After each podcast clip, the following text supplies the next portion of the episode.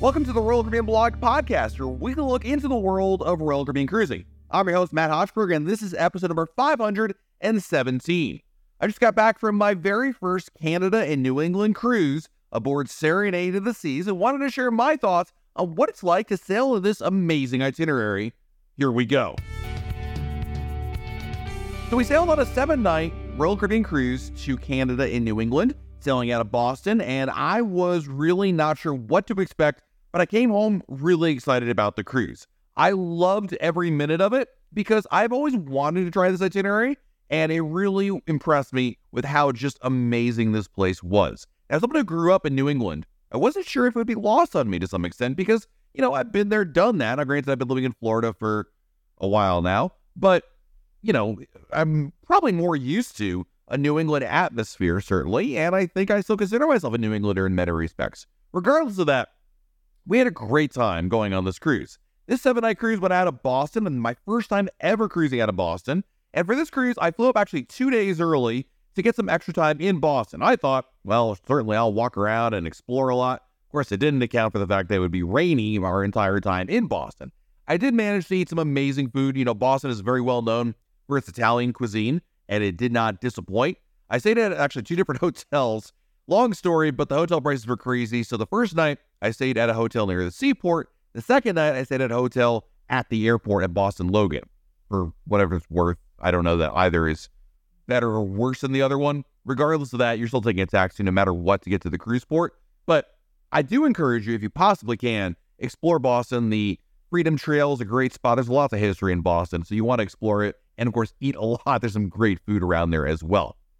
So, for the embarkation process, I was really worried because I had heard some real horror stories about Boston lately. I remember last year, actually, one of our travel partners, uh, Becky Menken from MEI Travel, pointed out a video. She actually was there, and there was this huge line that went on forever, and it just seemed like it would be a real disaster, quite frankly. And I was really worried about it. But the good news was it was nothing like that at all. In fact, it was smoother in Boston than some of the ports in Florida. This had everything set up from the start, and it was clear where to go and what to do for every step. So it was really easy, just like almost any other port you've ever been to if you've cruised before.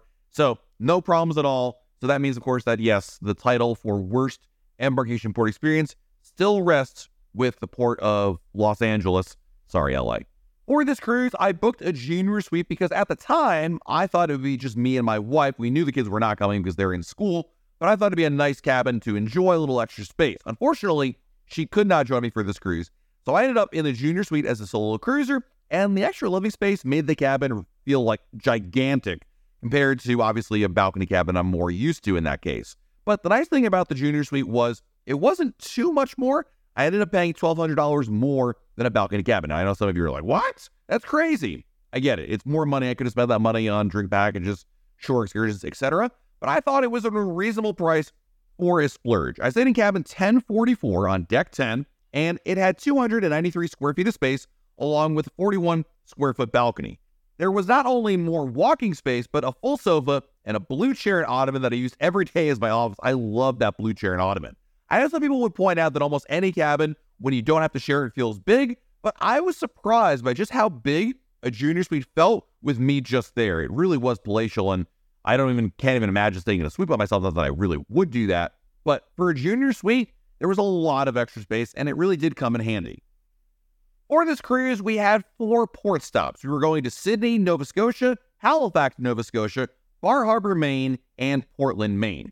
Departing Boston was super easy. It was a little rainy, but that was totally fine. You know, Serenade of the Seas being a smaller ship, there was still plenty going on. And I want to talk about Serenade because a lot of people have some qualms about going on a smaller cruise ship. Serenade of the Seas has just under 3,000 passengers as its capacity, but being a Radiance class ship, I absolutely love it. If you listen to my other reviews I've done here on the podcast talking about sister ship Brilliance of the Seas, then you know that I really do love this class. And Serenade was fantastic. It was actually our second time on Serenade. I went on Serenade last year when I went to Alaska, and I really did enjoy the ship back then, and I still do now. The nice thing about Serenade, especially when you're in a port intensive itinerary like this, is that there's less demand for you to be able to find like activities and things keep you occupied. If you have a lot of sea days, that could be a different issue. But for me, especially without any kids on board, it was totally fine.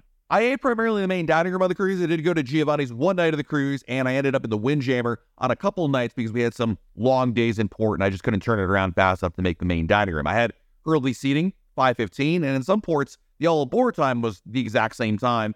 And I enjoyed my time so much on shore that I would just get back to the ship and be exhausted and just couldn't make it back to make the main dining room. I was probably in the dining room about three or four nights of the cruise. The other times I mixed it between, again, the Windjammer and one night in Giovanni's. I got to say, though, the main dining room was fantastic. Service was great.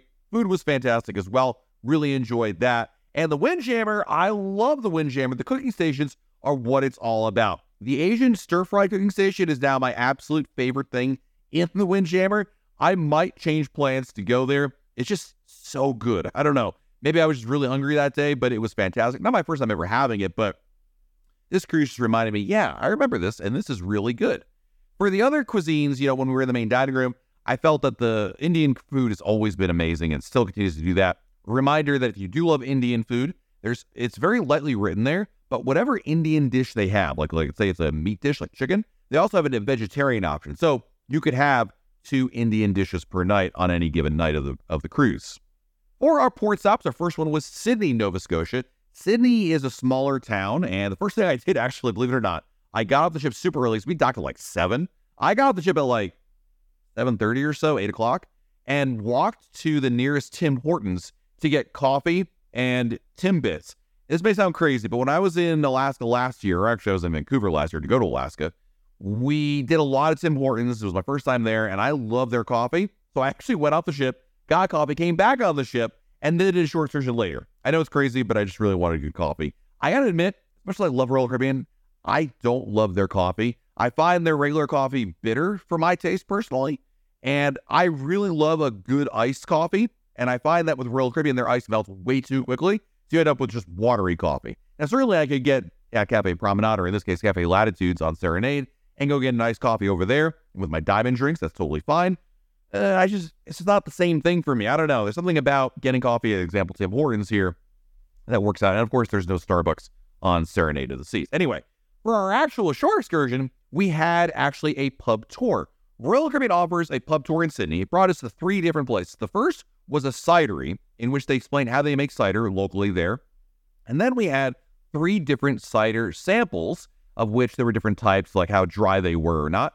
I don't love ciders, but I don't hate them either. I just, to me, it's just like champagne, basically. So anyway, I tried those and those were fine. But then our next two stops were two different bars. And basically what they did was they would escort you between each of the bars. It was a walking tour, no buses involved, and it was a very easy walk. And along the way, the tour guide would narrate and give you some history of Sydney and Nova Scotia in general.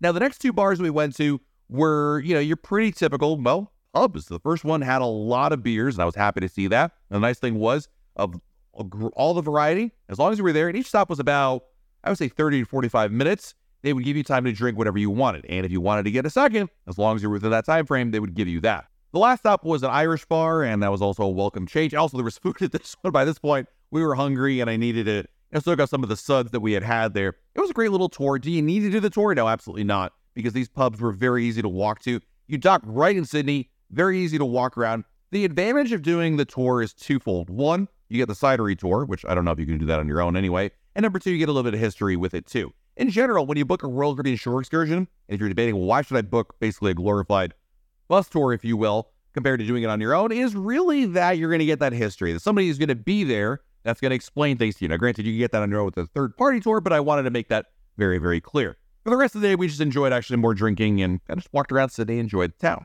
Next up was Halifax, Nova Scotia, in which, yes, we did go to Tim Hortons yet again.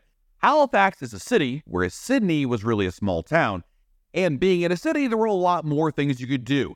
Halifax is a very walkable city, and that's exactly what I did. I walked off the ship, walked to first to get Tim Hortons, get coffee, and then we had the whole day ahead of us. Now, the, I'd say there's two major things people do in Halifax. First is Peggy's Cove, and the second is actually the Atlantic Maritime Museum, both of which I have no interest in. I know it's crazy, but I'm going to tell you why I think this way. First of all, let's talk about Peggy's Cove. It may sound crazy, but you really should skip Peggy's Cove in Nova Scotia. Now, I'm sure some people take umbrage with this tip, but the problem with Peggy's Cove is it gets overrun with tourists, and it'll take you about an hour to get there from Halifax. So it's an hour there. You maybe get 45 minutes, maybe less, of time at Peggy's Cove and then an hour back. So it's really more of a scenic stop than a destination. Now, in terms of why the Maritime Museum does not interest me, it is really cool. Like, there's a lot of history there, and I love history. I just don't care about the Titanic. There is this weird obsession with the Titanic in modern culture, probably because, first of all, the movie, but also this has been going on for like over 100 years. And I think, first of all, the reason why Titanic is so universally known and obsessed over is because it came at a time in which there was very little news. Pre 19, gosh, 1990, but you know, back in the day, 100 years ago, right? What, what think little things that happened would become big deals because you didn't have TV and radio and a ton of other avenues for media. There was like one thing. So when something happened like this, it was a big deal. It's like the Hindenburg, right? We don't talk about the Hindenburg today but when we talk about air travel because uh, granted it wasn't an airplane. I get that, but go with me on this. That was a big deal, a big calamity, and Titanic was. I think it's been overblown, over thought of, over obsessed about. I don't care. So for that reason, I did not go to the museum, but some people do. And the nice thing about, about Halifax is there's actually a hop on, hop off bus, which will take you to these places, including the Maritime Museum. Ultimately, we just kind of walked around the city and kind of took it easy and just wanted to see what was available. There's great restaurants, great shopping, and we just kind of walked around and wandered around the city, which was very easy to do. Our next port stop was Bar Harbor, and guys, I fell in love with Bar Harbor. Within 15 minutes of being in Bar Harbor, I texted my wife that I wanted to move there. She said, Enjoy your time there, but we're not moving there. JK, LOL, not happening. But I don't know. I really loved Bar Harbor. Between the small town feel and the fact that it backed up against Acadia National Park, I just loved it there. Now, admittedly, I thought I was on some kind of secret there about like, ooh, this is like a no one knows about Bar Harbor until I realized and learned that like all the Gilded Age millionaires all bought places there like 100 years ago. So this is far from a secret. But nonetheless, you know what they say good taste never goes out of style. For this one, we booked a tour through Royal Caribbean that would take us through Cadillac Mountain and Acadia National Park. This is a bus tour with a couple stops along the way. Now, first of all, I didn't realize Acadia National Park is like 1.5 miles away from Bar Harbor. You know, usually it's like, oh, you're on the bus for a while. Now we were right there. I was like, okay, this is great. And it's your typical bus tour of a park. They take you through, it's narrated the entire time. We had the most stereotypical bus tour guide. He was very nice. Don't get me wrong. Number one, he referred to himself as the Timmer, as opposed to like just Tim, which kind of tells a lot about his style. Uh, you know, and he just makes bad jokes and explains a lot of history. Don't get me wrong, but I was rolling my eyes at a lot of it there. Nonetheless, we did make some stops along the way, and there were just enough about. You got about 10 to 20 minutes per stop along the way, enough to take a photo, look around, enjoy being outdoors, then back on board. The problem with the sanatory is, well, if you want more time, you don't have it. And other places, you might be like, well, this is like, you know, I just need 30 seconds out here. But it was nice, and it was a concise tour. Along the way, we also stopped for lunch. They take us out of the park to a lobster bake in which they actually offered Maine lobster there, which was kind of impressive that you actually got the whole thing. They bring the whole lobster, you cracked it and did all those things yourself. I don't eat lobster. So they had steak as an alternative option, and I enjoyed that. And it was just a nice, you know, break there along the way. And then it was back into the park with the, I guess, the climax being going up to the top of Cadillac Mountain and getting the views up there. It was a nice tour. I enjoyed it. I've never been to Acadia. If I were to go back again, I would probably do something on my own.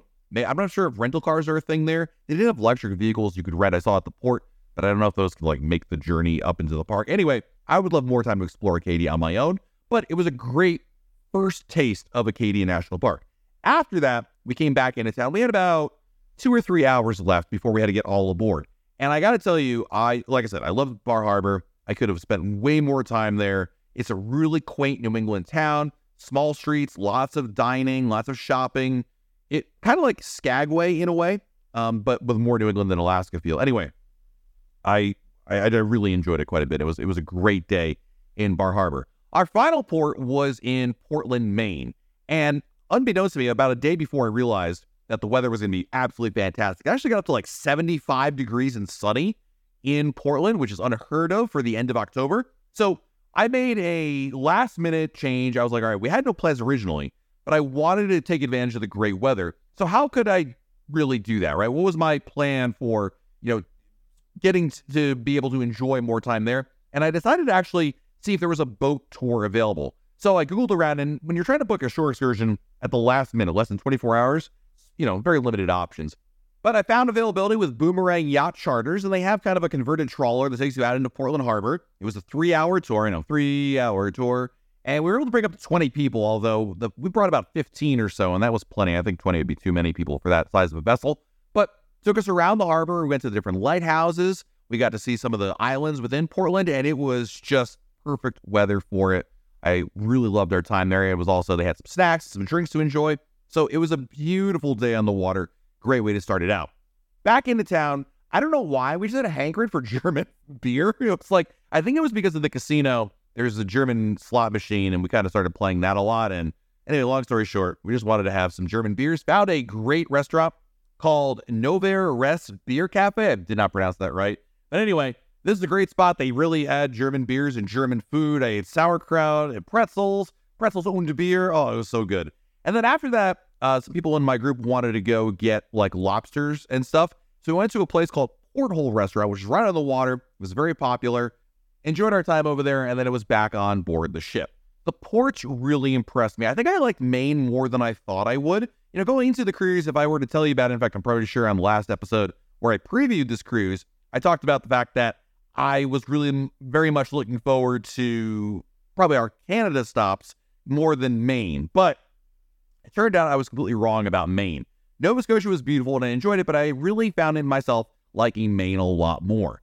In both cases of Bar Harbor and Portland, it just it was so cool because we docked right or right next to it anyway. In Bar Harbor was a tender, Portland we actually docked. We were right downtown. And Bar Harbor's quaint town feel, along with Acadia, really impressed me. And as I mentioned earlier, I really fell in love with it all. Portland, being a city, meant there was a ton of stuff in a small area, and I loved that as well. And then there was the beautiful lighthouses that we saw uh, when we were on our water tour. I, if I could do it all over again, I would plan out more of my time in Maine in order to maximize it all. But overall, it was a great cruise. I mean, a really fun experience, a good way to kind of, you know, take advantage of what's offered there. And um, I just really enjoyed being able to get out there. We had fabulous weather. So that really helped a lot. Other than Boston, it never rained, which was great. And it was warm, or warmer probably than it should have been for the season. Um, but you know, that that's just luck.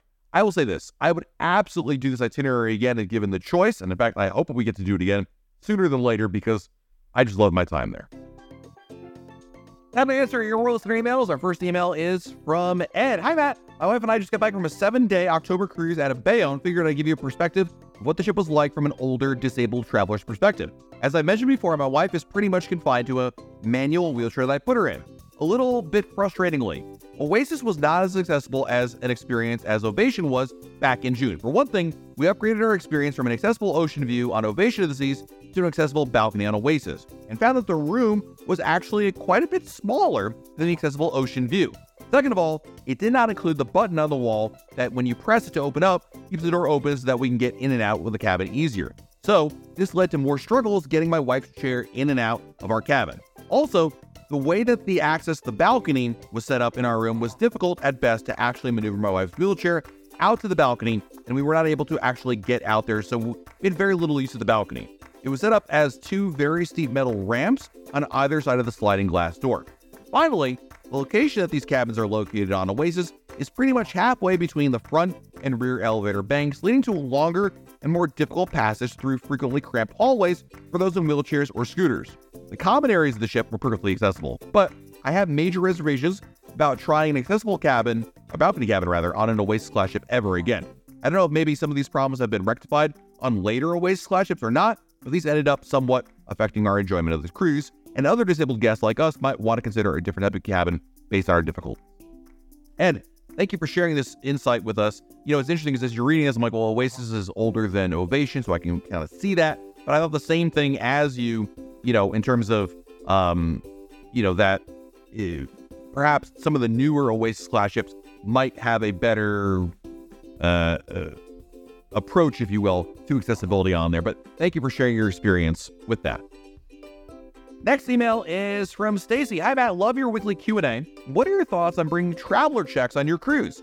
My next cruise is eight days on Symphony of the Seas to the Southern Caribbean in April of 2024, taking the teen grandkids. I'll be honest, are traveler checks still a thing? I remember that as a kid as being a thing. I would say I don't even know if they'll take them, Stacy. I don't know. I don't know why you would take them, quite frankly. And traveler's checks came out in an era before credit cards were really popular. And don't forget, if you lose your traveler's checks, you're kind of you know out of luck. If you lose a credit card, that's fine. If someone steals your credit card, that's fine. Like you know, your credit card company's got your back. So I would say this: either use a credit card, don't bring a traveler's check because I'm not even sure whether or not they're accepted. More importantly, use a credit card. And if you're really, well, Matt, I really want to use, you know, cash, but I want something safer than cash. Don't forget, Royal Caribbean just updated their gift cards. I never used to recommend them at all, but now they're actually good. That might be a better alternative overall, Stacy. Our next email is from Brady. Writes, Hi Matt, I'm 25 years old and from Toronto, going on Odyssey of the Seas for a 15 night transatlantic. I'm an experienced cruiser and typically get the drink package, but for some reason, it's still over $100 in Canadian a day, even though it's a transatlantic. Given my age and who I'm going with, my buddy Yuki, of course, I want to get it a bit after the initial five stops in the early part of the voyage. Can I book the drink package on board for the sea days remaining after these days without paying for all 15 days? The answer is yeah, as long as you've got at least like three or four days left in the cruise, yeah, that should be totally fine. So I think you're good with that little plan there. Next up, we have an email from Morgan. Uh, hi, Matt. In January, we are cruising out of Galveston on Harmony of the Sea. It'll be our first time cruising out of Galveston. We're flying into Houston Hobby in the morning before. My question is, what is the best way for us to get to Galveston, spend the day from Houston Airport? Should we taxi over or rent a car or what? Or would it be better to stay in Houston until the morning of the sailing, then go over to Galveston? There's 12 of us going, and I'd like to have all my ducks in a row. We haven't gotten a room yet, just trying to figure out what we need to do before I try and find hotel rooms. Thanks so much for what you do. I'm a longtime listener and really enjoy your podcast. Keep up the good work. Thank you, Morgan, for the email. By far, the most optimal situation is you land in Houston, drive immediately to Galveston and Galveston Island, and then on the morning of your cruise, go to the cruise port. The reason why I say that is because, well, number one, there's more, well, there's things to do in Houston, don't get me wrong, but there's more or more interesting things to do, per se, potentially, in Galveston. And number two, traffic, because there will be traffic in Houston. Uh, and that's the reason why you might run into some problems with getting through there and being on time and all that. The uh, problem with staying in Galveston is the hotels are going to cost you probably a lot more in Galveston than they would in Houston. So if the price of the hotel isn't too bad, then I would say in Galveston, of how to get to the port, by far Uber or Lyft are the best ways. There are car services, but when I went there in November of last year, I took Lyft and I had no problems at all there. That's what I would do if I were you. And our last email this week comes to us from Justin. Hi, Matt. Why do you think Royal Caribbean gets rid of so many beloved food items on board? It almost seems at times like it's something, if something is popular, Royal Caribbean purposely eliminates it or makes it difficult to find. Some examples I would give are the current sandwich selection at Cafe Promenade, daily ham and cheese on croissant, replaced with three cheese and iceberg lettuce on a rock hard brioche. The sourdough rolls disappearing from the Windjammer and main dining room, honey stung chicken going away, chocolate chip cookies disappearing from Cafe Promenade, ice cream no longer available at the Windjammer, nor bag of chips at Park Cafe. Just seems like while most other leisure businesses double down and give people what they what they want, Royal seems to eliminate or ration something when it gets too popular instead. Thanks for the email, Justin. I would say, first of all, there is still ice cream in the Windjammer. I've seen it. It was just there, and on Serenade they had it, so that's not an issue. And I believe the bag of chips issue is resolved at Park Cafe. I don't know. I really never cared that I didn't get Pringles over there. They weren't very good. I just don't care. But that actually speaks to a big part of this, Justin, is that number one, food is very subjective, right? Some of the things you mentioned there, some people say, oh, I love those things. Other people might say, well, I hated those things. So, you know, it's, subjective. And number two, if I could put my Royal Caribbean hat on, I think what they would say is our product is always evolving and things change. And it's not going to be, or it's, it's not meant to be, static, meaning the experience you had 10 years ago, 20 years ago, 30 years ago should not be the same experience today. And it's always evolving, always changing. Now you might say, well, they're they're cutting back and these things are, you know, it's not as good. You know, that's a debatable, subjective question. I, I can't answer that one. I can just simply tell you that it's always been evolving. It's always been changing. And before they had, you know, bag of chips at Park Cafe or chocolate chip cookies or the honey stung chicken, they had something else before that, right? and they'll have things after that. And while I do miss the honey stung chicken, I found other things I enjoy the Windjammer, quite frankly. So it's an it's an evolution, is what I'm trying to say. Now, do you agree with what Royal Caribbean says in that regard? I don't know. And by the way, I'm putting words in their mouth. I really don't know if that's what Royal Caribbean would say. I think that's what they would say. But having observed the cruise industry as long as I have, there definitely is truth in that there's an evolution of things. Things progress over time. Things go, things come, some things stay the same, but you know, it, it's part of the process there. And I think I would say this, Justin. On the one hand, I have no doubt that there is a little bit of a cutback going on. Right, we've seen cutbacks across the way, whether it's housekeeping going to once a day, whether it is uh, certainly some items being reduced in quality. Uh, you, we can see that, right? What is more subjective is more of the what are they replacing with? Is it good, better, different, what have you? That's up to you on that. I've certainly found that there's still things I enjoy. Um, you know, it, it's just part of the evolution of cruising. And I find that the interesting thing is I find an opportunity maybe to discover new items rather than staying with some of the things I've always come to look for. So, you know, it, it's a really tough question to answer because number one, I don't have the answer for it. Number two, I think there's a large part of subjectivity to it. And number three, it is the nature of where they are. I mean, I, I'm not denying that there are cutbacks happening at Royal Caribbean. We've seen that. The issue here is, you know, the core experience, which I think is still intact, and the fact that, okay, if you don't have honeysuckle chicken, you can find something else that you truly enjoy in the Windjammer. And I've generally found that I've never left any meal hungry by any means. Um, it's just been, it, it is what it is kind of situation there. Um, and in terms of what you say, other leisure businesses double down and give people what they want. I disagree with you on that one. Like, number one, have you been on an airline recently? They're definitely not doing that. In terms of, you know, land resorts, a little bit different because land resorts have a different kind of level of competition to them. And also, sourcing is a lot easier on a land resort than it is on a cruise ship. We don't need to go into the business side of that, but I'm just pointing that out. That's not quite one to one. But things have improved in other ways. Starlink has been really a revelation. I was on Serenade, best internet I've ever had. More to the point, it, the internet on Serenade was like the internet at home. For the first time, I had a cruise in which it felt like that level of connectivity and stability and reliability was there. So that's a huge win for cruisers right there. And that's say the same. And by the way, the price has not gone up on the internet package, right? The addition of new things to do a perfect day at Coco Cay. Old Coco Cay, you can you know wax poetically about old Coco Cay. There was like one beach there, and that was it, right? Maybe two, whatever. The point was there wasn't a whole lot going on. Now we have more beaches, more pools. There are extra cost experiences. Don't get me wrong, but there's still a lot of things that are fundamentally free. And I would estimate 75% of the island is complimentary, and the food is better at Coco Cay now than it was before at Old Coco Cay. If you don't believe me, go to Labadee and see what that food is like, and then go to Coco Cay and tell me the difference. It's night and day difference. So, you know, uh-huh. for what it is, Justin, I'm not sure I'm going to make you feel any better about it. I would just simply say there has always been and always will be an evolution of things. It's not a static product. It never was intended to be a static product. You know, we we start cruising, we get used to what is the norm at the time, and things evolve and change. And you know, for what it's worth, I just appreciate that they're trying new things, and whether or not they're for the better or worse, that's debatable, but that's how I look at it. So thank you for the email, Justin. Thank you for everybody for checking out this episode of the Royal Caribbean Blog podcast.